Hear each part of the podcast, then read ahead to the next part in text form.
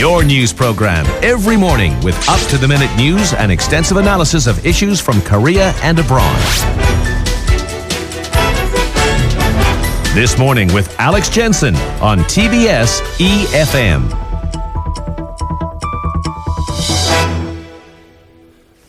So, certainly ha- uh, has been a very dramatic few days in Brazil. Final voting deciding on the impeachment of now former Brazilian President Dilma Rousseff due to financial mismanagement. But tens of thousands of people took to the streets across the country over the weekend opposing her replacement, her former vice president, Michel Temer, who took office last week and plans to serve out the remainder of Rousseff's term until the next election in 2018. There has been talk in the media of maybe uh, his own impeachment, though, and a much sooner election. Let's bring in Armando Castelar, an economist at the Federal University of Rio de Janeiro, who was also the former head of the economics department of the Brazilian Development Bank. Good morning to you from Seoul. Hi, good morning. Morning to all. Good to have you on the line. Uh, how likely is it that uh, Michel Temer will be able to see out this administration till 2018? Well, I think it's very likely that he stays to the end. New elections are very unlikely for political and legal reasons. Uh, so most likely he will stay. Uh, it's it's important to you know understand what these protests are. I mean, uh, protests exist in any democracy. Brazil is no different, no.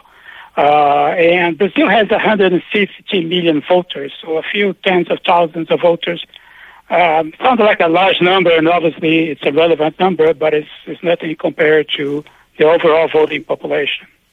Yeah, well, it's a very vocal minority of people, though, who have taken to the streets. And and the country's been surrounded by this sort of turmoil through the course of hosting a World Cup and the Olympics. Now with the Paralympics underway, but the Summer Games themselves over.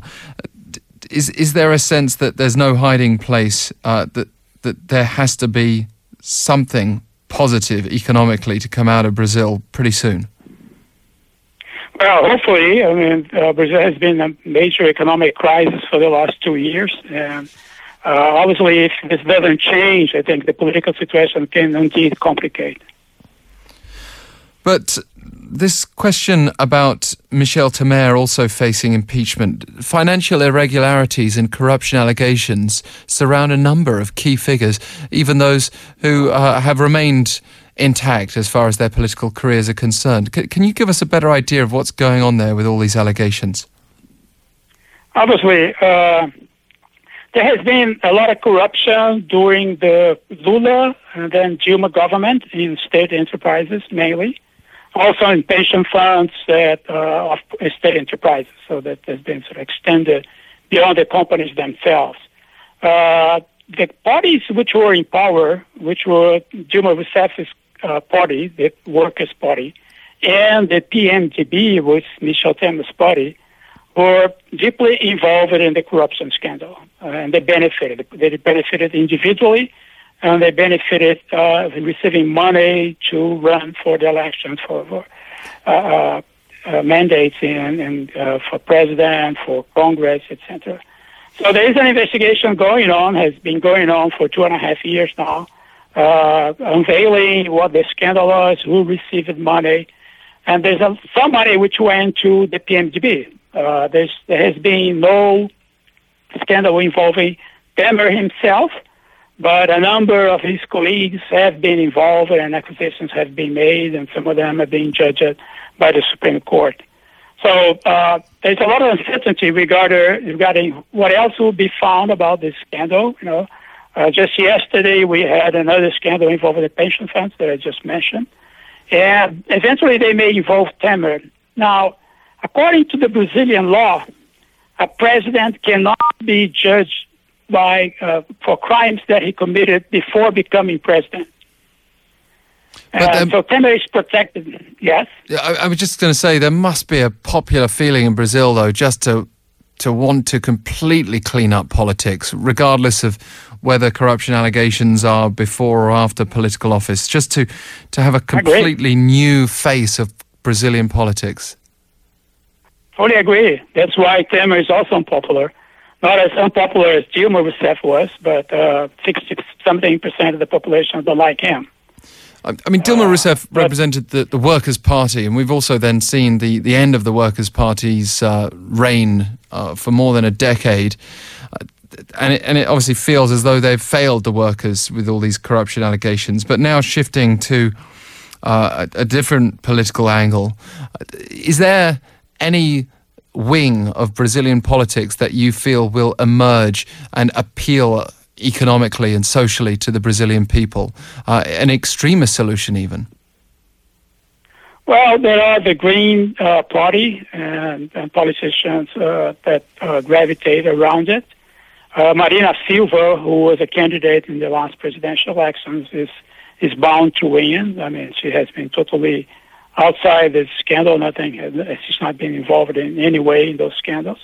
But mostly, I think there's say there's a lot of uh, discontentment with the politicians in general. So there's a lot of uncertainty in the next elections. Uh, who is going to benefit from this situation? Uh, can be anybody, including people who we don't know yet. I referred to the Olympics before. Uh, just briefly on that, uh, do you see that as having anything of a significant legacy here uh, in shaping the outcome of Brazil's political and economic fortunes? Well, I mean, I don't think it interfered in any way with the impeachment process. I don't think it changed votes or anything in the Senate. Uh, it caused people to forget about it for uh, some time, for two weeks. So, uh, in a sense, that maybe it facilitated a little bit. But uh, uh, politically, I think it would benefit the mayor of Rio de Janeiro, uh, perhaps the Minister of Defense, but people who were directly involved with, with the games, but no political party or anything. It doesn't exactly allow people now, though, to uh, enjoy the Paralympics. It's something that uh, we also discussed uh, in our segment today's glossary earlier on in the show that the way in which the Paralympics often gets overshadowed anyway at the best of times, but the fact that uh, so much focus has now been shifted back to Brazilian uh, politics, it, it, implies that uh, the Paralympics is even more of an afterthought. I mean, is there any kind of reporting of the Paralympics there? Well, I mean, there's a lot of expectations about the games. Uh, uh, tickets are being sold in many places the security uh, uh, system that was put in place for the Olympic Games are still here, still in place. Okay. I think the same applies for the other other uh, things that were arranged for the Olympic Games. Well, that's that's at least something, um, some encouragement there. Um, also, a quick word on Korea's involvement in Brazil's economy. Um, there were, for example, Koreans who'd invested in Brazilian assets or were considering investing.